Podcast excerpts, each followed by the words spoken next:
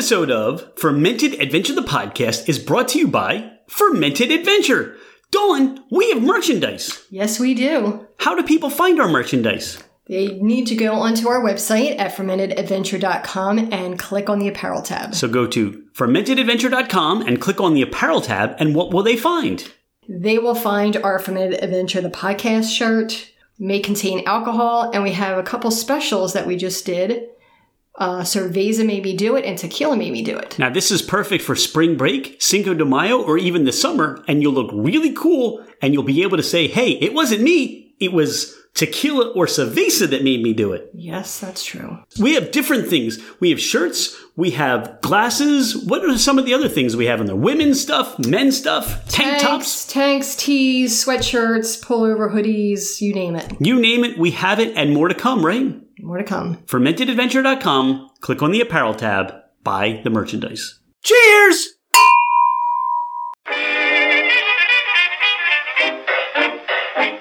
Hello, ladies and gentlemen, craft spirit enthusiasts, and those interested in the intoxicating world of craft distilleries, cideries, meaderies, wineries, and the occasional foray into breweries.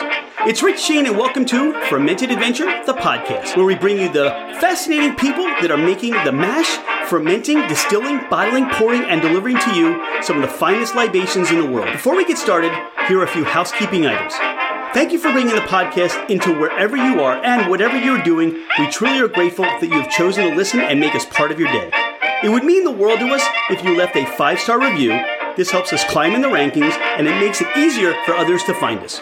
Don't hesitate to leave us your comments as well. If the podcast didn't meet your expectations, tell us why.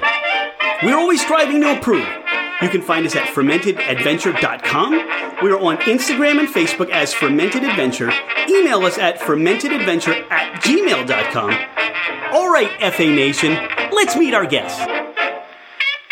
He's Owen King. I'm Rich Shane. Dawn Ranieri's here, and this is Fermented Adventure, the podcast. Owen, welcome to the podcast. Thanks for having me. We are at Ironclad Distillery. We were here three years ago, and this is one of those distilleries where I said, I kick myself today for trying your amazing spirits, but we didn't go home with anything, and I have no idea why, but we're going to change that today. We're at Ironclad Distilling. How did all this get started? So, my dad bought the building we are currently in uh, about fifteen years ago. Uh, it was a dry goods warehouse, warehouse built in nineteen thirteen. Um, and so he had another business operating out of here, and as busy as his other business ever was, he was never utilizing all thirty thousand square feet of this building. Um, so my, he and I were working together. So, uh, you know, every day we would talk about how we can best utilize this space. And the one thing we kept coming back to was that bourbon barrels would take up a lot of space, and we could also, you know, store them wherever we needed. And over time, they would eventually make us money. Um, and so one so day... So it really started with bourbon barrels. Yeah. Not distilling. Yeah. So, yeah, that was, that was that was the whole thing. It was, you know, we're like, oh, you know, we'll just we'll store bourbon barrels. But uh, we bought it. So one day I walked into work. And he's like, hey, by the way, I bought a still. And I was like, okay, great. We're bootleggers now. um, so, you know, we didn't want to necessarily go to jail. Um, so we went through, got all of our licenses and permits and everything to become a functioning distillery. So we started with one little twenty-six gallon still, thinking that'd be enough to make us market viable, you know, make friends for friends and family and just make enough for the state of Virginia. Didn't really have like ideas of, you know, going national or anything like that. We just wanted to kind of stay small. Uh, when we fired up that still, we quickly learned that one twenty-six gallon still makes about two gallons of bourbon a day.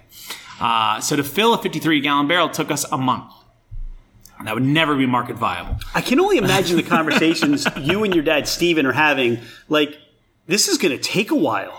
Yeah, so we kind of didn't know exactly what we were getting ourselves into. Um, and we we knew I, I was always against kind of sourcing. Not that that's necessarily a bad thing. It's just I always thought it'd be kind of cool to only use Virginia grain and only sell whatever we make. Uh, and then we also didn't ever want to make anything besides bourbon, although we do have affinity for, you know, vodka and, and some rums and stuff like that. So we were like, oh, you know, let's just focus on one thing and make bourbon. You know, we're running with this one little twenty-six gallon still, trying to just get the hang of it, learning how to use, learning how to distill, which was kind of a good thing, at least having some knowledge about how to how to make this thing work. And uh, one day we're like, all right, you know, if we're going to get serious about this, we need to get a bigger still. So we bought five more stills now, just like that twenty-six gallon still. So now we had a essentially one hundred twenty-five gallon still, thinking, okay, yeah, now we've got it. Now we were making twelve and a half gallons a day. Uh, still not even close to market viable. I mean, that's, that's, you know, some smaller distilleries, what they throw away from the heads. Um, so now we're, but now, you know, we could fill a fifty-three gallon barrel in a week. So, okay, great. We're, we're getting bigger. Uh, so now we're running this, and we go and talk to this other, we, we were talking to this other distillery out in western, at the western part of the state, um, where they were, uh, they were kind of like the, the pilot house for this, uh, company called Affordable Distilling Equipment. Um, they're in that, this, that company's out of, uh, Missouri. And so we went to go talk to them about how the best way to, um, you know, what, what they think about these stills and how they work and, you know, the stuff that's coming off them, how does it taste? Um, And so we went out there and we tried it and we distilled with them for a couple days. And the, the guy said one thing uh, that was really kind of the point where it was a turning point for us, where he said, you cannot make money in the, in the distilling world with anything less than two hundred fifty gallons still. And so we're like, okay, well, you know, we need to go back and we need to buy a two hundred fifty gallon still. And so then we're looking at the prices of a two hundred fifty gallon still. And uh, we, my dad and I had this kind of same thought was, no one's ever going to want a smaller still. So let's go with the biggest we can possibly get. So we bought a five hundred gallon still. That was about three years ago. Um, and now we're doing a fifty-three gallon barrel a day, which is, you know, from where we started to where we are now, a substantially greater uh, thing for us uh, because we're actually, you know, that's about fifty-three gallon barrel a day is still small. You know, that's what Jack Daniels, Jim Beam are spilling in a day. But, um, you know, it gives us kind of our, our, the keys to our own destiny where we can kind of build or, you know, scale up the way we want to scale up and, and control our own fate. Um, and that's why we kind of like where, we, where we're at. Talk about those origin years or that beginning inception. How did you settle in on a mash bill? I know you have a number of them and you're doing a lot of different things. What was the original, you know, idea for where you want to be? You said local or sourcing from Virginia grains. Yeah. Did that kind of dictate your mash bill, or how did that work for you? So the one thing, so when I was in college, I uh, I took this one course, which was fortuitous, that uh, it was a chemistry class. And during the chemistry class, we got to pick for a certain part of the semester um, what we wanted to learn about. And the whole class decided they wanted to learn about brewing slash distilling. Um, so that was the only kind of knowledge I had of distilling before we got into this. And I didn't want, during the class, I never thought I'd use it. I just thought it would be kind of cool to know how to do these things. Um, and so when we were starting out, uh, we reached out to the ag department in Virginia, in, in Richmond. Um, and I wanted to find a farmer that could grow every single grain for us. Um, and so we found one. Uh, the, the, the farmer, uh, he's forty-five minutes north here in Charles City. His name's Dave Hula. Um, he's fantastic. Does everything we need him to do.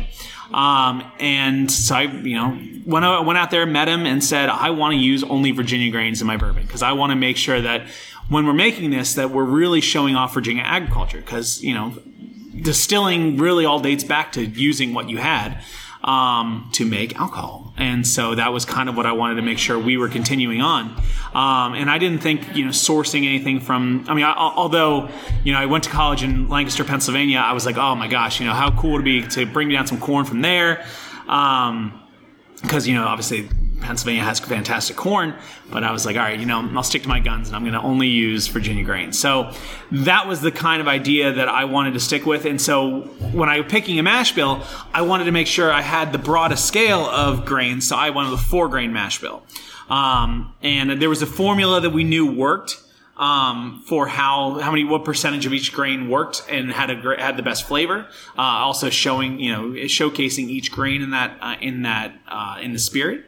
Um, so that's the reason we went with a four grain mash bill, which is seventy percent corn, ten percent wheat, ten percent rye, ten percent malted barley. Um, to make sure you got the spiciness of the rye, you got the sweetness of the corn and the wheat, uh, and then you got that little, you know, ba- uh, the balancing of malt in there to uh, make sure it just comes, it comes together as a spirit. Now, you talked about you and Dad said we have this huge warehouse of a space. Were you bourbon drinkers at the time? Did you, I mean, you said this would be a great place to store barrels. And what year are we talking about at this point? So this would have been late twenty thirteen was when all this started. Um, and then twenty fourteen is when we got our permit to actually distill.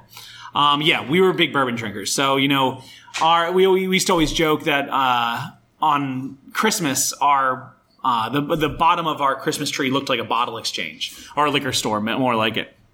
Because we were all just find, trying to find the most rare bottles to give to each other. And so we all really love bourbon. Um, we always joke that, you know, my one of my memories of my grandmother, uh, which is my dad's mom, uh, was sitting there on Christmas morning, and she'd be sitting there with Old Crow on the rocks with a, with a splash of water. And like that, she'd just have that all day. And so she, we always joke that uh, that was uh, where we got our bourbon gene from. We believe everyone has a bourbon gene in them. Um, and so our bourbon gene was passed down to, to through her. And then, uh, and then we all began, like, you know, when you turn twenty-one, you start drinking bourbon, and then you kind of, you, you start, you know, bourbon on the rock, or bourbon and Coke, and then you kind of wean off the Coke, and then you go bourbon on the rocks, and then you wean off the rocks, and then you, uh, then you just go bourbon neat. You just really wean off the glass. yeah, then, then just, yeah, eventually get rid of the glass, straight out of the bottle, you're good to go. Um, so yeah, so, uh, we were always big bourbon drinkers. I mean, most of the conversations my dad and I were having, talking about storing barrels, was while we were sitting there sipping bourbon. Um, And that was kind of where that idea came from. I think it's so fun. And this is one of the things for Dawn and I that resonated so much. You being a family distillery. And really, everybody, you enjoy working together. You enjoy the experience together. Is that something that just, it was like, wow, this is actually, you, you knew that was going to work? Or did, was it kind of like, because I, I see it with you and Kara and your dad, and you guys love, you guys love each other? You go, you love being here together? Well, the, the nice thing about working with your family is that uh, no matter what, you know, if you, if you piss one of the other ones off, they're still obligated to love you. Um, so, you know, working with your family is easy because at least, you know, you've, I, I've spent thirty-four years with my sister. Uh, I spent thirty-four years with my dad. So they, we all know how each other tick and uh, how to work with each other. And so we're very lucky in that sense that, you know, we don't have to worry about other people or, you know, dealing with personalities we don't necessarily know. Because uh, we all get along very well. So, well, yeah, with the expansion helpful. Of the distillery, though, I mean, you've got this beautiful tasting room. You're just talking about. We took we took a little tour of the third floor, which is now barrel storage. And I'm thinking the whole time we're going around there, this is an amazing rickhouse. You've got the winds and the moisture. You're right on the the bay here, James River. James River. Yep. Okay. You've got the heat. On the, you know, the, the change in temperature. I mean, talk about that. Was that just a fortuitous thing? Because you know you love bourbon, you have a knowledge of it, but did you have essentially the understanding of what this was going to be for creating bourbon? No, not at all. Uh, th- this is definitely a... This building was never built to be a distillery, but it turned out to be a perfect place to have a distillery. Um, so... When we started storing barrels here uh, and we were tasting along the way, we noticed that there was kind of the, this little salt, kind of salt, slightly salty brininess to them that was kind of coming through as like a salted caramel flavor. And uh, I was thinking, you know, it's, that's got to be coming from the James River, which is a brackish water river, at least where, where it is down here. Um, and, uh, and of course the Virginia humidity and, and heat that we get for you know, eight months, uh, nine months a year. Uh, is really beneficial as well. So uh, it, it was it was not planned that this building turned out to be a good place to store barrels, um, but it worked out very well that it is. Well, I'm curious now because you're starting to lay down all these barrels that are on the third floor, and that's they've only been up there a short time. Yeah, you were laying down. You had the barrel room here on the first floor. Just just the change in temperatures and how these barrels, that, that'll be such a... Are you seeing that already? So I'm actually running an experiment right now. So I have two sister barrels, uh, both filled on the same day, both from the same cooperage. Um, there's one on the first floor, one on the third floor. And so next year they both turn four. Um, so that's going to be the test. I'm going to crack them open the same day. Uh, and we're going to taste them to see how big of a difference the the the, the areas are. Because the first floor... Throughout the winter, it never drops below fifty-five degrees, which anything below fifty degrees, there's not really necessarily anything bad happening in the barrel, but there's nothing good happening either. Now, on the third floor, uh, during the during the winters, it will definitely drop below fifty degrees. And for a couple days, it, w- it will. Um, and for the most part, uh, you know, it'll get back up there, but we will have days where there's nothing happening in the barrel. So, although it gets substantially hotter in the summer. So, it's kind of going to be interesting to see if those... Days below fifty degrees make are, are made up for with the days where it goes above one hundred, or uh, or the days, you know, it's just con- it's about, constantly above fifty-five degrees. So uh, I'm really excited to see how that uh, how that experiment works out uh, between those two barrels, because um, and you're going to have corners and airflow. I mean, you can open up the windows, close yeah. the windows. This it's it's so technical that I almost feel like everything was supposed to work out in this building the way it does. It's like, yeah. it's like the, the confluence, that serendipity of this was I, always screening bourbon. I was at Bart, I was at Bartstown Bourbon Company a couple years ago, and I asked them, like, I, I was, "Have you guys found a sweet spot uh, for the barrels?" And they go, "Yeah, those windows right there in that rick house. Every one of those barrels is going to be fantastic." And so I was like, "Oh, well, actually, I have all, all the barrels I have in the front corner. Those are windows." And I was like, "Oh, wait." Some of the barrels I pulled from there have been fantastic. I was like, that actually makes more sense. So, yeah, the, the windows up there are making kind of a sweet spot up there uh, for the barrels. And I, on some of the stuff I just laid down a couple years ago, I made sure I was like, I'm going to put these right here so that they can be ready in uh, you know four plus years. That they're going to be sitting in direct sunlight the entire time, which is only going to increase the heat and and, uh, and make the bourbon that much better. Hey, so I'm geeking out on this stuff because I'm thinking to myself, you're you're almost saying I can now dictate and control different barrel releases, different flavor profiles, just different ideas that you want to have by where you're now getting a chance to store those barrels. Yeah, uh, I mean, that's that's kind of the plan, is to just try to figure out where the best place for the barrels are and then continue to do that. So uh, hopefully by the end of this year, we're actually doubling production and we will remove all the barrels from the first floor going to the second and third floor. Um, so it'll be interesting to see how how much of a difference that will make uh, of, of, of all the fifteens that we do, which usually only go fourteen to sixteen months, and most of them are on the first floor, will now go their fourteen to sixteen months all up on the third floor, uh, which will be interesting to see how much of a difference that makes for them. I know you said in the beginning you were, you know, working through a month to fill up a fifty-three gallon barrel.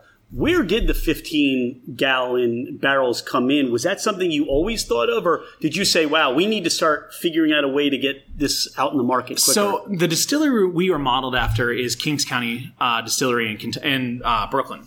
Um, and so we, when we first started, um, we went up there because they started with the, the little twenty-six gallon hillbilly stills as well. Um, so we went up there to just see how they were operating. And th- by this point, we went up, when we went up there, they had uh, gotten rid of all their fifteen gallon or twenty-six gallon stills, and they had moved to two Vendome. Uh, I think they were two hundred fifty gallon pot stills.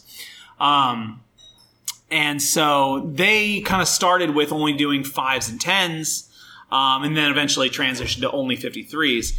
Uh, so our idea was, you know, fifteens would be the best way of getting a quality bourbon out the quickest. Um, and and, and kind of like them, we were only ever going to do bourbon. I mean, they do bourbon and rye, but they were only they only do whiskey. Um, so we were kind of following those same footsteps of we only ever wanted to make bourbon. Um, so uh, we kind of were figuring out how they were operating and following in their footsteps. And so doing fifteens is a great way of getting out a quality product the quickest. Um But eventually we will have to, we will kind of transfer into only fifty-threes.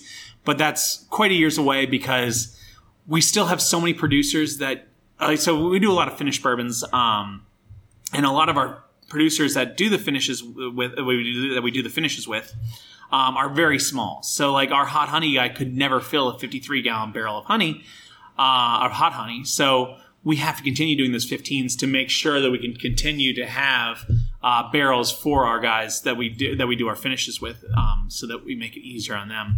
Uh, because you know our hot honey is one of our you know crowd favorites. All right, you uh, said that three times. What is hot honey? So we have a habanero infused honey uh, that is aged in our used bourbon barrels. Uh, so then they take that habanero infused honey out of the barrels, and we put our bourbon back in. Um, so now we're picking up all those honey flavors and then also picking up some of that capsaicin and habanero flavor uh, to make a habanero-infused honey finished bourbon. See, oh, and this is one of the reasons why I was so excited to talk to you, because if you're not following Ironclad on social media, if you've never heard of them, and I have to tell you, you're doing an okay job of getting your name out here, but there are a lot of people who still don't know who you are. And when you find out what's going on here in this little part of Virginia, this is a destination you're going to want to come to, but you're going to be like, I, I, I'm just curious as to what the impressions that you've gotten for you and your family to the the feedback, the people when they when they come here and they try your bourbon, because it's almost the, the whiskeys and the bourbon, it's they almost have to kind of wipe their eyes and say, where are we? You know, we're not in Tennessee. We're not in Kentucky. You know, we're not in Indiana. Where are we? So with with all that being said and, and long-winded and stuff like that, what is that imp- – you know, what's that feedback? What's that impression? What, what are those aha moments that you and your family have gotten that you, you kind of said, wow, holy cow, we're onto something? Uh, I mean, I think for the most part, we I mean, we try our best to I, – I'm – I really love bourbon, and I want to make sure that when you try our bourbon, uh, that you love it as much as I do, because I, I, I want, I mean, I, I think bourbon makes everyone happier, has a good time, um, and, you know, everyone loves a good bourbon cocktail, and um, so my idea is to just hopefully that when people try our bourbon, they taste, you know, the love I have for it, and to try, and when we get to do different things and different releases and different finishes, that Uh, we can kind of find something for even the person who's not a bourbon lover out there. Um, so that's the kind of idea I have behind it. But as far as the grander scheme of things, uh, you know, the first drop of corn liquor uh, distilled in the United States was in Jamestown. Oh, sorry, Berkeley Plantation, uh, just north of Charles City in uh, here in Virginia. Um, that was by uh, George Thorpe, right? Thorpe, yeah. There's Kara. She made it on the podcast. So that was by George. Seven, it's in sixteen twenty. So that was by George Thorpe. So, uh, and then, the, you know, the godfather of bourbon, Elijah Craig, uh, he was born in Fairfax County, Virginia. Uh, and so, you know, the first distillation, his first distillation in Kentucky was seventeen eighty-three. Um, and then Kentucky wasn't a state until seventeen ninety-two. So it, all those things happened uh, when Kentucky was still Virginia. So I always like to tell them the birthplace of bourbon is right here in Virginia, because it is. So that's, you know, although Virginia is not known as this bourbon state, but it was born here. Bourbon's older brother is Virginia. Yeah. But it didn't become bourbon until it made it till Kentucky, right? Yeah. I see, this is one of the things, talking to you and just your wealth of knowledge, but you understand and respect the history. How did the name Ironclad come in? So we were trying to figure out a name for the distillery, because that we, of course, that's a very important part of your distillery. Um, and so we came up with a couple of different ideas. There, there, there was an original spelling of Newport News. Um, we were trying to make sure we were tying in the history of, of where we were at. And uh, we actually were up at the Mariners Museum, uh, which has the, mon- the has the turret of the Monitor, which was the original Ironclad ship. Um, and we were talking to someone about telling, you know, telling them we were going to open a distillery down here. And they said, well, you know, that, that had that building been there in eighteen sixty-two, they would have had a front row seat to watch the battle take place. And so then we're like, oh, we could actually call ourselves Ironclad. Like that's, I mean, that's that one, you get the history of the area. Uh, and then on top of that, we are a very naval town. So you get that as well. Um, and so it also just sounds really cool, Ironclad. So Um, that was kind of the reason where we came up with the name Ironclad, because had this building been here in eighteen sixty-two, we would have front row seat to watch the battle take place between the U S S Monitor and the C S S Virginia. So you get a little history with your whiskey.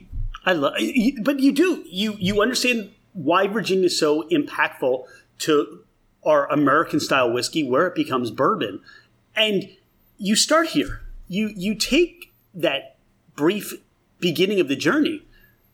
And you see what you're putting down into your barrels, into your bottles, and you really get a sense of the impact you're making on that whiskey history from your heritage and your lineage going back to the sixteen hundreds, right? Yeah. But I, I still don't want to lose sight of the fact that you guys had to start with these twenty-six gallon stills, right? But you had to get some feedback just beyond, we want to make good bourbon for ourselves. Where was it that you guys said you were on the right track? What was some of that so, feedback? You know, this is this goes back to kind of this is a, this is this story has two parts that was very beneficial to us. Uh, the first part was when we went to go to Kings County in Brooklyn. Uh, Colin Spelman was there, who started Kings County, um, and he tried our bourbon, and you know, it was it was very young and um, and I mean it was it was our mash it was our, our mash bill we're still using to this day, but it was. You know, not to the not to this where it was at now, um, and he tried it and said, "This is very good." And I mean, it, and it didn't see, it didn't seem like just like a kind of pat on the back, you know, go on your merry way. Um, it seemed like it was a genuine, like, this is very good. You guys are onto something. So, like, all right, great. This guy's already successful with the distillery. He likes our bourbon. But at the same point, uh, when he said that, my sister was there because she was living in New York at the time. And that was the point where she's like, I'm hopping on the, I'm hopping on board with this, and I'm going to move down to Virginia, and I'm going to come work with you guys at the distillery. So it was beneficial for those two reasons. We got her, who's the marketing genius behind everything with Ironclad, uh, and then also getting getting a stamp of approval from a distiller who knows what he's talking about to uh, give us positive uh, reinforcement to say, saying continue on with what you're doing. Picture the day, or bring back the day that you open to the public. What was for you, and realizing how far you had come, all the barrels you laid down, what was like that for you guys? So we we originally shipped up our bourbon to the A B C stores first, because in Virginia we have an A B C system, uh, alcohol control state. Um, so my sister and I, never doing this before, we drove up, I think it was seventy cases of bourbon to uh, Virginia A B C warehouse in Richmond. And uh, when we when they came to pick it up with a forklift out of the back of the truck, uh, we were both getting misty-eyed, thinking, like, this is like dropping your kids off at college. Like, go off into the world and don't screw this up. Um, and so, like, you know, they, they unload it. They take it off into the warehouse, and we we like, okay. Uh, and not really knowing exactly when it was going to make it out to stores. And then uh, fast forward maybe four weeks. Uh, and we get a text from someone saying, hey, Ironclad's in the in the A B C uh, store. And we're like, okay, great. So we, we go up there, and I see it sitting on the shelf, and I was like, oh my gosh, this is awesome. And very luckily, we had uh, immediate success uh, of people buying it. Um, and so that was like immediately then we had to like, okay, now we need more bourbon to get to uh, to empty out barrels to go refill the next one. Yeah, we got to go back to work now. Um, so like that was really good in the fact that We, I mean, we were very lucky that we already had a social media presence that people were really excited to try Ironclad when we first released it. Uh, and then we were just running in A B C stores for two years, a year and a half before we opened up our tasting room here. Um, and when we opened up the tasting room here, uh, we had a we had a um, soft opening where it was just friends and family and, and, and some investors. Uh, and then we had two weeks later our grand opening, and uh, you know when we had our grand opening, it was still to this day one of the best days we've ever had as as far as sales go, um, and that was a really beneficial. Um, I mean, like that that makes you feel good when a lot of these people come out and are willing to wait in line, and um, and are willing to, and, and give a lot of good feedback to saying they're really enjoying everything. So. Uh, yeah, that, those are the, the the nice things of you know positive reinforcement. Let's do this. Let's taste some whiskey. Okay. Taste some of your bourbon. Cool. And we'll talk about the characteristics that you and Dad and your sister really, if you're going to drink bourbon for yourselves, this is what you want to drink. Let's talk about that. Cool. Brewskits. Beer, grain, dog bones, brewskits. Your dog will go wild. Brewskits. Beer, grain, dog bones, a healthy alternative for your pup. Brewskits are all natural and made in the U S A. Visit brewskit dot com. That's B R E W S C U I D dot com. We are back, and we have these gorgeous-looking glasses in front of us. Not just, you know, the thought process of why this stemware and not Glencairn's. So pretty much if you went to any distillery and you're doing tastings out of a barrel, more often than not, you're going to have this tulip-shaped glass, um, which is better for nosing uh, and also better for tasting. Um, I'm not a huge Glencairn guy. Um, I think the glass itself is a little too heavy and wobbly. Um, I actually like these a little bit better as for tasting glasses. To be honest, uh, you know, there's this bar in uh, Chicago called Delilah's, and when they serve your whiskey, which is one of the greatest whiskey bars in the world. Uh, and when they serve your glass, it's, you know, in a tiny little, uh, it's almost like a Collins glass, but it's, you know, shorter, and it's, you know, the best drink, the best glass to drink out of. Uh, it might not be clean because it's super dark, but it doesn't matter because you're, you're in Delilah's and they're blasting punk rock, and it's fantastic.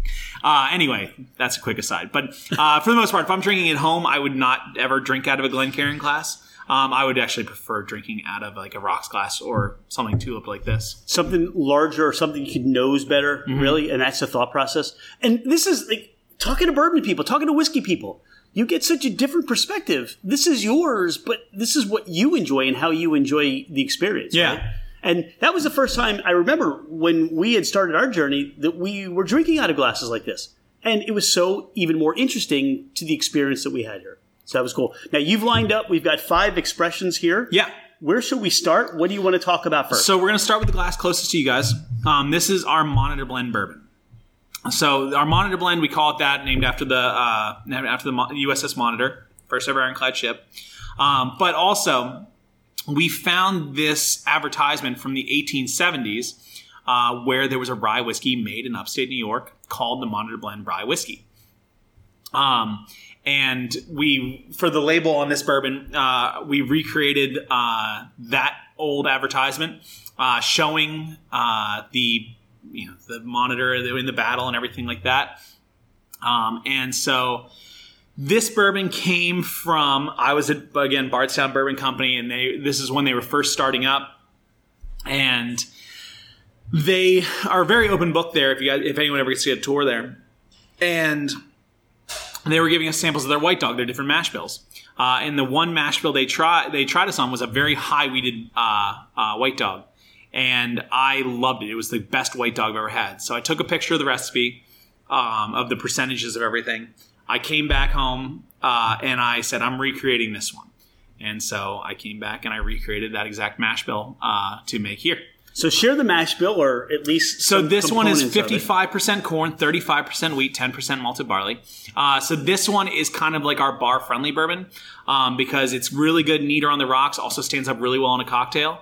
Um, but it's also eighty-six proof, so it's more of a... Um, daily drinker, uh, and definitely one that you could just put out there. Um, it's a little cheaper so that you can kind of use it for anything and not have to really worry about uh, breaking the bank um, for a, a more expensive bottle.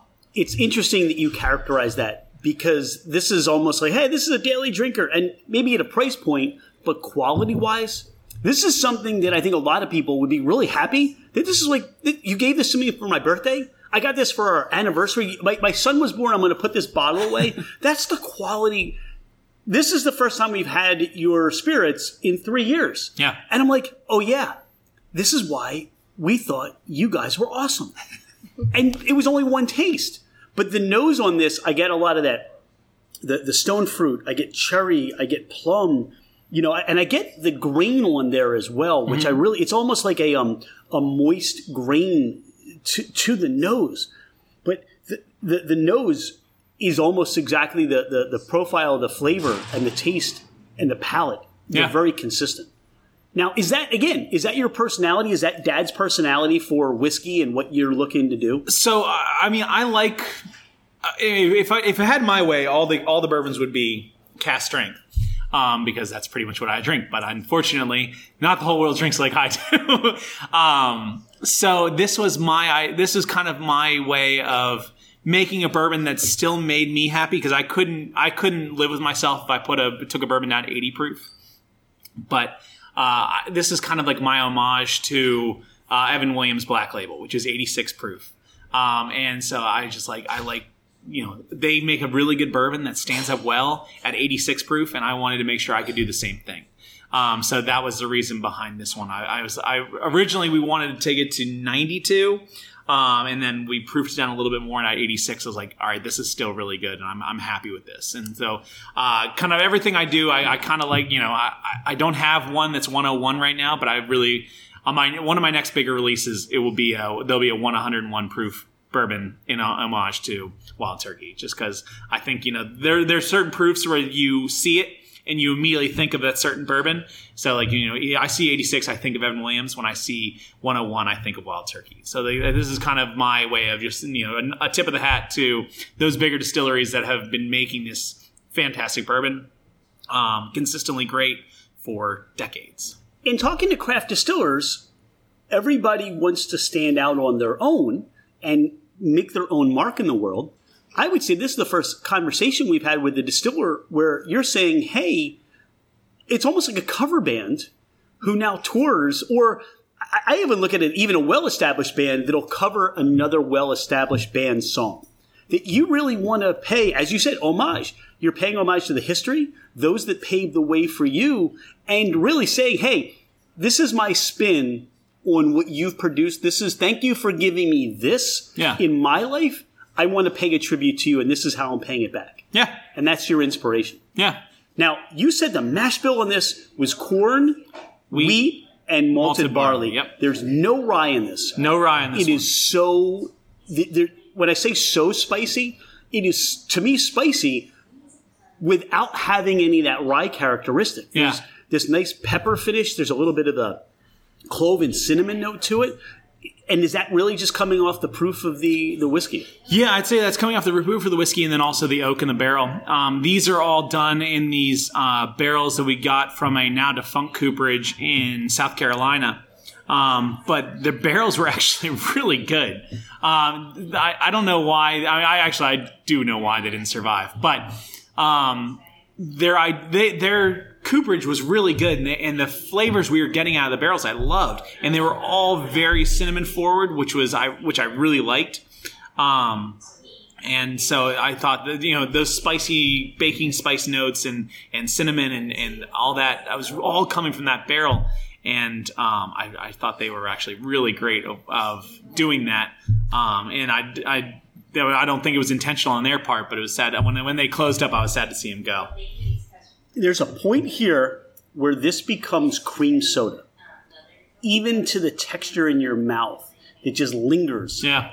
It's delicious. Thank you. Delicious. What's the next? Like, I don't want to start because then they'll be finished. But what's the next one? So the next one is our straight bourbon. So... This is three years old, um, one hundred proof. Uh, this is our four-grain mash bill. So this is the seventy ten ten ten ten. seventy ten ten ten. Um, so this one is going to be uh, more rye spice in this one because it's got that rye, rye in there. Um, this one's going to have more cherry to it. Uh, it's going to have a more cinnamon kick to it because this one is going to ramp up everything because it's a little higher proof, but... Uh, this is the one I always drink the most of. This is the one I'm the most proud of. Um, because finally, when we finally put out a straight bourbon, it was like, okay, I finally waited two years to do, have this. Um, and so now we finally, I fin- when I finally got to it, I was like, oh God, yes. And then this is the one I, I, I make sure every time I'm bottling uh, that I'm really discerning every time I go through all the barrels to make sure that these two are going to blend well together because normally when we're doing a batch of straight, um, it's usually just about two barrels. So I want to make sure that uh, these two barrels are going to go perfectly together as opposed to, you know, our, our, our small batch, um, which is getting blended in with a whole bunch of other older barrels. So there's kind of more consistency of flavor. This one, every batch is going to be a little different um, because it's only two barrels going in together. How has, you know, from the beginning of when you were distilling and laying down barrels, how have things changed in the process? Yeast choice or just even even grain selection, or have you kind of tweaked some of the mash bills? So the mash bills, I mean, our four-grain mash bill has been the same since day one. Um, you know, we've upped the amount of grain we put to water, uh, you know, just so we have a better yield. Um, our yeast... has changed multiple times. Uh, our yeast now comes from uh, Firm Solutions, which is uh, Wilderness Trails' uh, sister company, um, and they we get two different yeast strains from them. And the reason for that is, is I my favorite distillery outside of my own is Four Roses, and Four Roses has two different uh, two different mash bills and five different yeast strains, essentially giving them ten different bourbons. Um, and I am completely envious of that because I think it's so cool that they can make ten different bourbons from just changing two things. Every one of them is very unique and different. Um, so I wanted to make sure that I, or so my idea behind that was I, I found that Ferment, uh, Firm Solutions has different yeast strains, and uh, you know they can tell you the taste, uh, the, the taste that come with those yeasts. Um, And so, uh, you know, these are the ones that I want to make sure I pair with what I'm already getting out of the, those uh, particular bourbons uh, to only kind of uh, compound those flavors. Uh, so that was my idea behind using them. Um, originally, we started with another yeast that was what Kings County was using, um, and eventually, you know, phased that out and eventually moved into Firm Solutions, who um, who's doing just outstanding things with... Uh, as far as enzymes, yeasts, all that stuff that, that you need to maximize yield and maximize poss- uh, the best flavors. There is so much character in this bourbon. It really, for me, drinks like a seven-year-old bourbon. It really has that depth to it. There's the oakiness without being over oak. Mm-hmm. It's dry. You get that tannic finish to it. And then there's just so much of this fruity quality to this that just lingers and takes you through the whole sipping process. Yeah. All right. I mean, you know, I, I don't want to, you know, we're like, we're like, you know, cheerleaders for Ironclad, you know? No, I, like I said, no, it's, I mean, it's, the one, it's the one I drink the most of. Uh, it's the one I'm, the, I'm, I'm really proud of uh, finally putting out older bourbon. And uh, so this is, you know, what I was, what we were always, what I've always been looking forward to when we first started, and we finally got there. And so it's, you know, there's there's little victories, you know, along the way of owning a distillery. So, you know, two-year bourbon, great. We're finally putting out straight bourbon, awesome. And then last year uh, was our first year we put out a bottle of bond. Four years, we made it to four years. We that's that's the next, you know, feather in your cap. And so I guess probably the next one after that is probably like ten years. So got a while till we get there, but. Um, yeah, these little victories along the way just to keep you going and thinking, okay, great, you know, putting out older stuff. This is tasting better. This is where, this is where we're going. This is where I want to be going. Um, so yeah, those little th- little victories along the way is is what uh, really makes you keep wanting to coming to work and, and looking at the barrels and saying, you're you're getting there. You're getting there. Yeah, because this is a business where you have to be patient. Because you know in your head where you want to be. Yeah.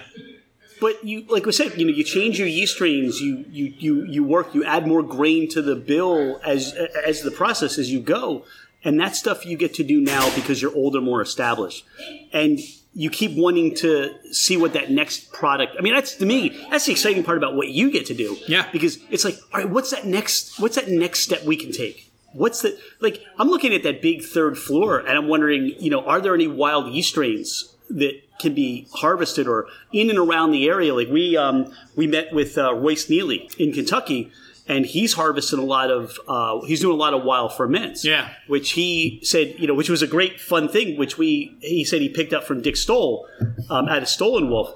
I know. But, but look how that next, like, look how that works in the industry, right? Yeah. Now you're starting to say, all right, you've worked with this one uh, yeast company, but now how about you come up with your own proprietary yeast strain that you can impact your own bourbons with or whiskeys with? Yeah, I mean, that would be incredible. Um, so, I mean, I, I know a lot of people who are cultivating their own yeast strains and things like that. Uh, that is well beyond my uh, expertise or knowledge. Right um, now. Right now. uh, but it's, it's, it's definitely something I would always be very interested in, because I think that it's a, you know, there's people out there who don't think yeast plays that much of a, a role in, in bourbon or, or fermentation. It's huge. I mean, it's definitely one of the biggest flavor flavoring ingredients that you have in your in your fermentation. So, I think without a doubt, that's definitely um, something that you should always care about uh, when you're when you're making something, because that's where a majority of your flavor is coming from. All right, speaking of flavor, okay. So next one. Uh, Of course, we're a craft distillery, so we do a lot of finishes. Um, so this is our blueberry mead finish bourbon. Um, this is the one you just released. This, yeah, so sold we, out in like three minutes or something. I heard. So it sold out in a day. Uh, you had people camping out in front. I heard in tents. It's like a, an iPhone release here. I wish, I wish, but no. This is so. I, this was one hundred twenty-six bottles. Uh, those were three seventy-fives. Uh, we did a fifteen-gallon barrel that we gave a uh, barrel to a local meadery, um, Silver Hand, up in Williamsburg. Um, and they made a blueberry mead and aged it in our used bourbon barrel. Um, and so, you know, they released the blueberry mead. It sold out in a week or something like that, which was, you know, they thought uh, very uh, successful for them.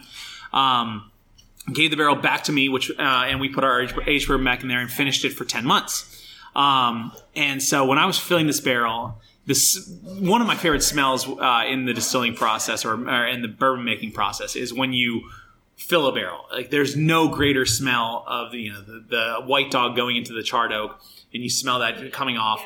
Uh, it's just a fantastic smell. That's uh, you know, incredible. Uh, this one, uh, the amount of blueberry and honey that was coming out of the barrel while we were putting the aged bourbon back in was absolutely intoxicating. No pun intended. Um, and so it, this one, when we came when we came out of the barrel, um, I was incredibly happy. I. I wanted it to be a little bit more blueberry forward, but there's still a nice fruitiness to it, and there's still that kind of fermenty honey in there um, that adds the sweetness to the bourbon. Um, and so I thought that worked out really well. I am so thankful that you saved a little taste of this.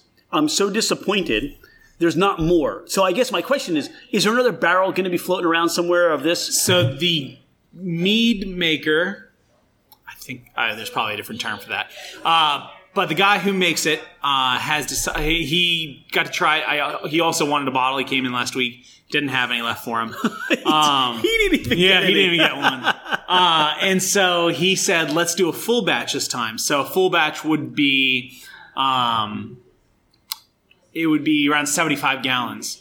Uh, and so we're going to do a full batch next time, uh, which I was just emailing him before you guys got here, uh, just telling him, hey, just give me a heads up. I'll make sure I have the barrels ready, and we will rock and roll with this thing. So uh, I thought it was too good to not do again. Um, so I'm, I'm looking forward to uh, – I mean, it's going to be, unfortunately, like two years away until we do it again, but – Uh, I'm I'm looking forward to it. This is too good not to do all the time. Yeah. I you know so I got blueberry pancake in the flavor profile. Mm-hmm. You get that little where you get the um like the, the the sweetness of the bourbon, which you do get that essence of blueberry. So you mm-hmm. like blueberry pancake, and then it just goes into grain, and because of the mead, you're getting a lot of the minerality or the uh, herbaceousness of the honey that's going in there. Yeah. This is such a wonderful journey. Yeah. No, I, I when I when I got to taste it, I thought it was This uh, is a treat. And I really know you cool. put on your social media, this is like one of a kind. Yeah. Because nobody's ever done this. I don't think so, at least. I mean, it's you, know, you never know, but um, yeah. But this is why craft is so valuable and important. Because, you know, you, you, you you're starting to see these big producers now – you know, doing a spin-off yeah. of just trying to do these craft styles, but to more of a massive audience. And they have the technology and the ability, but it's hard for them to sit sit around and wait for a little bit of that. You know, you're here in Naval Town, right? Yeah. You don't just turn a, a, a cra- an aircraft carrier around. It's the same way you do like a little P T, you know, P T boat, right? Yeah. You guys are, hey, you want to do blueberry mead one day? Let's do that. You want to do hot honey? Let's do that. Yeah, so, I mean, another thing I like to do is, I, I, I mean, how many times can you say you're the world's first? Um, and so, you know, I I know that there are others now, but uh, we were the first, I think, to ever do a hot honey finished bourbon. Um, and so the next one I have, it, it could come out this year. It might come out next year. but And it might not work. Um, but we did a barbecue sauce finished bourbon. Um, now that is from there. We just went there. So we were uh, Redwood, Redwood. So we had dinner there last night nice. And we saw your barrels there. And I'm like, how serendipitous is this? This is awesome. We were supposed to be here. So yeah, there so. was barbecue sauce in those barrels. And now you're going to take that and you're going to add bourbon to that. Yeah. So they, they aged their barbecue sauce in our used bourbon barrels for a year. Um, they took the barbecue sauce out, um, and uh, I when I got the barrel back, I cleaned it out, put the bourbon back in, um, and we'll see how it turns out. Okay. I mean, that's out there, but I can say, if I remember, there was a, a lot of cumin influence yes. on their barbecue sauce, and I'm just, with what you're saying, yeah. how that, you know, I'd never thought of cumin and bourbon. Or or that tomato and bourbon yeah. or the acidity. Uh, I think, yeah, the, the I mean, I think the tomato, uh, which, I mean, they put ketchup in there. So uh, the sweetness could pair well. Uh, the where the whole thing, I mean, my my idea is like it could just turn out to be like kind of like a shrub cocktail uh, because of the vinegar in there. Um, so that's my only reason that I think it could work. We will find out. We'll find out. So what's this next one I picked up while you were right. expl- explaining so bourbon one, and barbecue? Yeah. So this next one is our old Colonel bourbon. Our old, our, yeah, our old Colonel bourbon. So um, we found a farmer uh, that was on the Eastern Shore of Virginia who has bought the, who bought this uh, this grain of corn or this corn um, from uh, this other farmer that, and they could they did a test on it and they grew, they realized that it had been growing in Virginia since eighteen sixty-five. So that was really cool in the fact that uh, that kind of coincides with our history, Battle of eighteen sixty-two, which was the Battle of the Monitor and Merrimack. Um, and so This is our different, uh, the third different mash bill you've had now. Or yeah, third different mash bill you've had. Um, so this one is seventy-eight percent corn, uh, ten percent rye, and ten or twelve percent malted barley. Um, I did this for the specific reason that I want you to taste the corn, but I don't want it to only be one noted corn. So that's why we brought the rye in for kind of balance. Um, the corn itself is super naturally sweet. Um, so... You know, I heard the story, uh, you, you, with with every story of whiskey, you have to take it with a grain of salt. Um, but when makers first started, um, they wanted to test their mash bill and to see how well it, you know, made it into cornbread. Um, and so the one mash bill they decided they liked was the one that had the wheat in it. Um, so this one we did is we we made a mash bill with, or we made cornbread with just the corn. And we made a cornbread with just the wheat, or with corn and wheat. And then we made a mash bill with corn and rye. Uh, and the one we liked the best was the one with corn and rye. Um, and we wanted it to be that the corn was the main component of the thing you tasted the most of, but I didn't want it to just taste like you're drinking cornbread. Um, so this one's really cool. We mash it. It's kind of purple because it's got all these different uh, colored grains in it, or different colored kernels. Um, but... Uh, This one we kept at one hundred proof. This is almost three years old. Uh, this was in thirty-gallon barrels as well.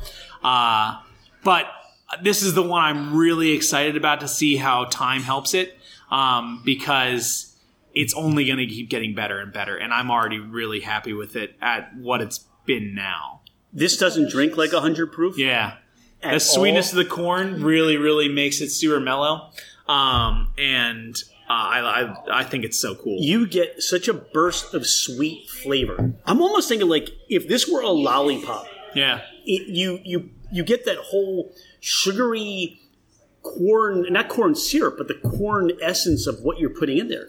And then the rye, it doesn't spice it up as much as it. All of a sudden, it's almost like you drop off a ledge, and there's you're just left with the spiciness, and it's it's such a quick ride. Yeah. But it's delicious.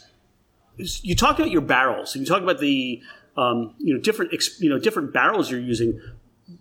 I get a I get a number. Is it a four char that's on all of these? So these are all char three. These are all char three. Um, but this is the one we've experimented experimented the most with. We haven't released any of them yet, but um, we've used multiple different barrels for this one. So we have um. three or four barrels upstairs right now that are all the grooved barrels. So uh, seventy-five percent of the barrel is char three, twenty-five percent of the barrel is toasted. Um, and then we've also got a char one of this of this going upstairs. Uh, and then there's another one that we did up there, but I can't remember. After I'd have to look at the barrel. But yeah, so this is the one we're really experimenting to try multiple different things with it because... It's such a different corn than what yellow field corn number two is that it's going to be really fun to try different things with it. I really um, like how that barrel is just playing with that yeah. whiskey, that bourbon. It really, that's why I said it, it almost has, you know, I want to say there's almost a Tennessee-esque whiskey out of that. Yeah, it's just the corn is so sweet that it gives it this really nice sweetness. And, then, yeah. and yes, it is corn forward, which is, in my opinion, fine. Um But it's not soup. It's not just only corn. Um, so that's why I, I, that's why I thought it was going to be really cool. So I was really excited. That is cool. Look, you're like my favorite. You know, yeah. You're like the freaking bourbon mad scientist right now. You are. I no, love what you're doing. I just, I you're humble too, aren't you? No, it's it's just it's fun to. I mean, like one we we got to meet this guy, uh, this farmer, uh, and his name's Bill Savage, and um, he's just a he's a riot, um, and so it's just really fun to. Meet these different farmers that are very passionate about their grains and that we can make bourbon out of. Um, that's the fun part. All right. There's one glass left. And all right. So this is a single barrel, uh, five-year bottled and bond. Um, so this is the oldest bourbon we ever released. Uh, this was made on our twenty-six gallon stills. Um, obviously one hundred proof because it's bottled and bond. Um, and so this one, a little bit more malt forward than uh, what previous ones have been.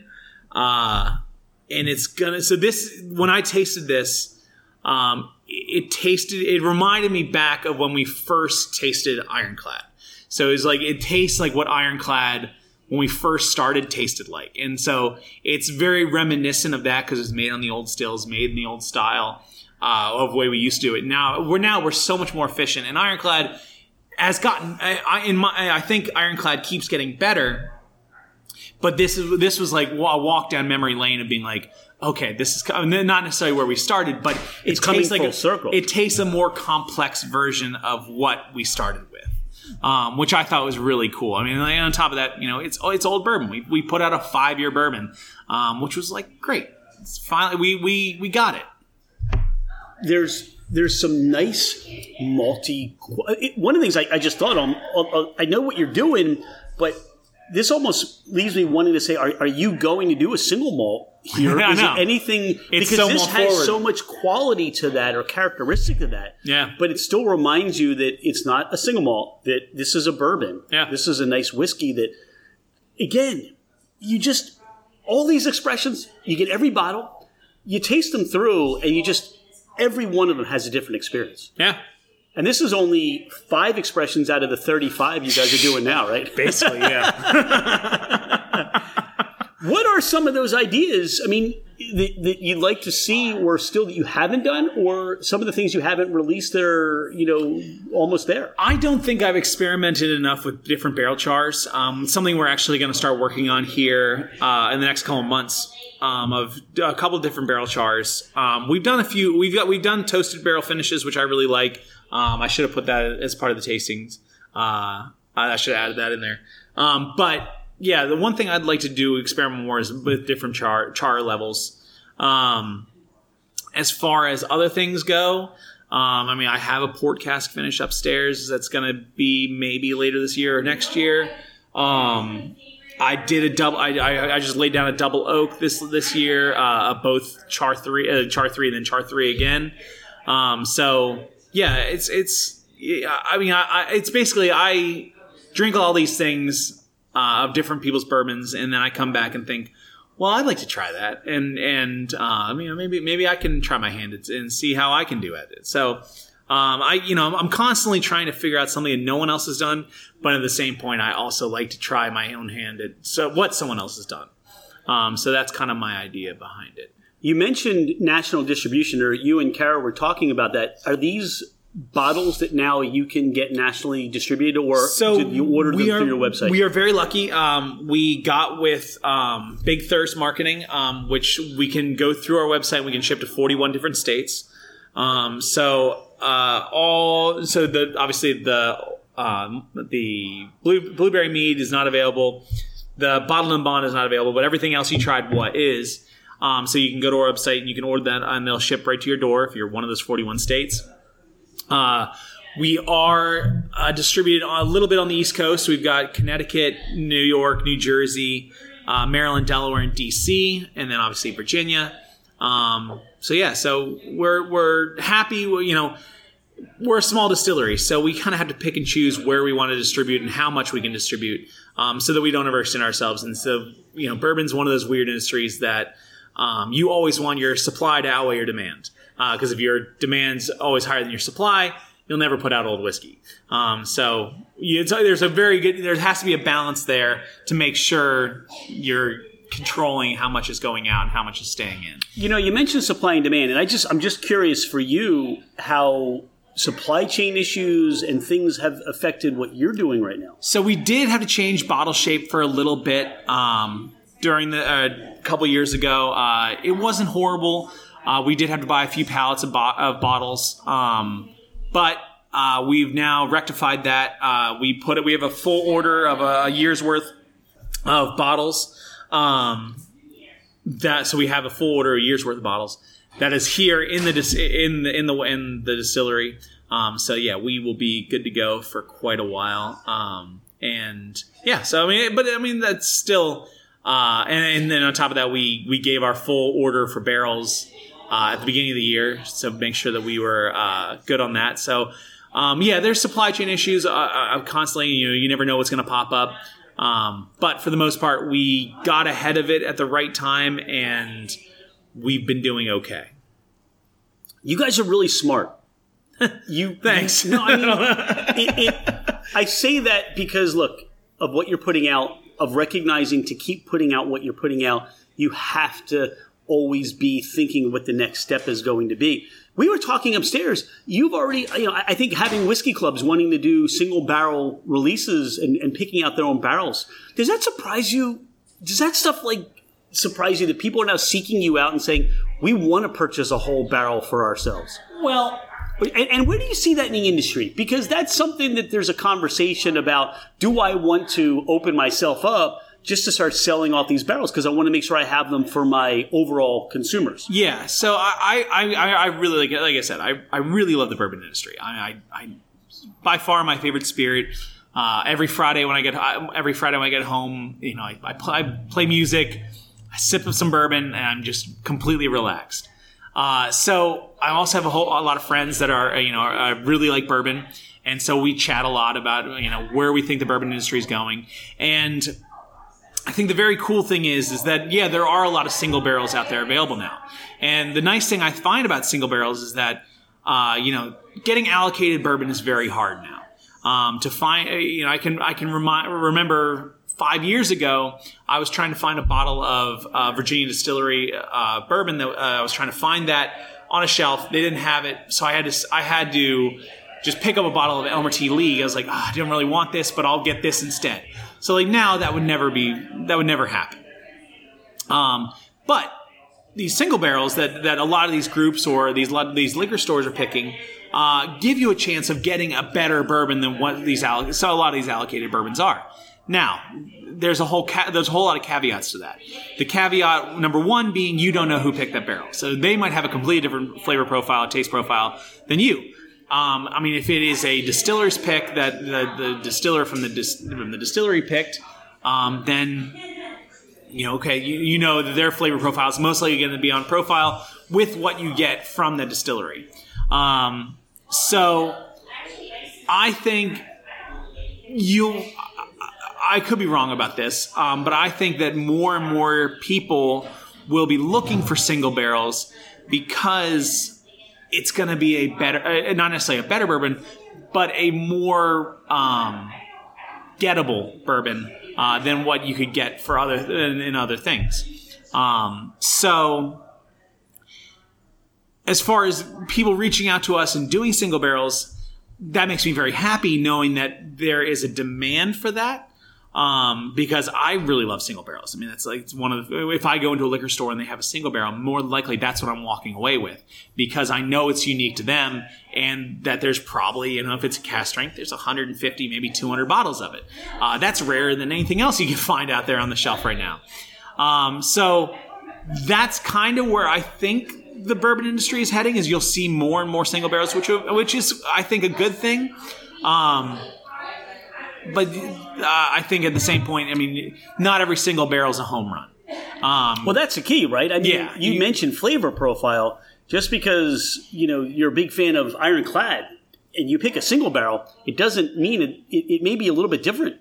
I mean, yeah, not we, necessarily better or worse, but uh, different. I mean, we can we can go full circle with this. And what I'm telling you in my experiment between the, the two barrels, the two sister barrels that are one's on the third floor, one's on the first floor, I anticipate those to taste very different, even though they're made on the same day, same mash bill, same cooperage.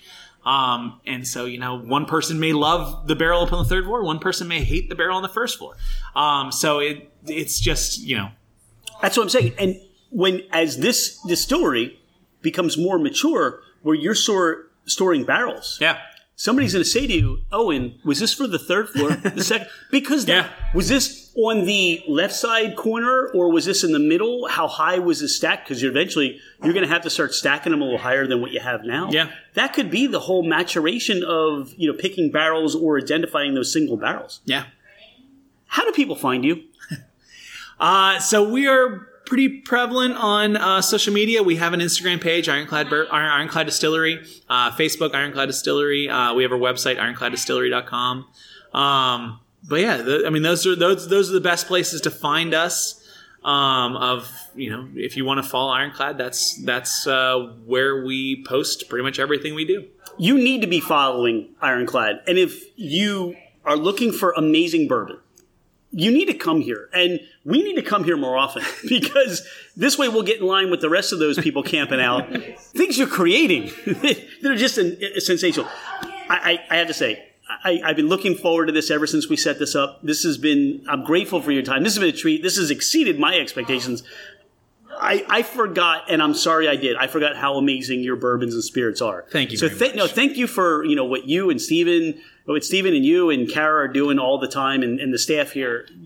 This area in Virginia is blessed to have you guys here, and you're carrying on the history, the lineage of bourbon, whiskey, and really allowing people to understand that this is something that is a treat to be savored. So thank you for what you're doing. Thank you very much. I appreciate you guys. Thanks, Owen.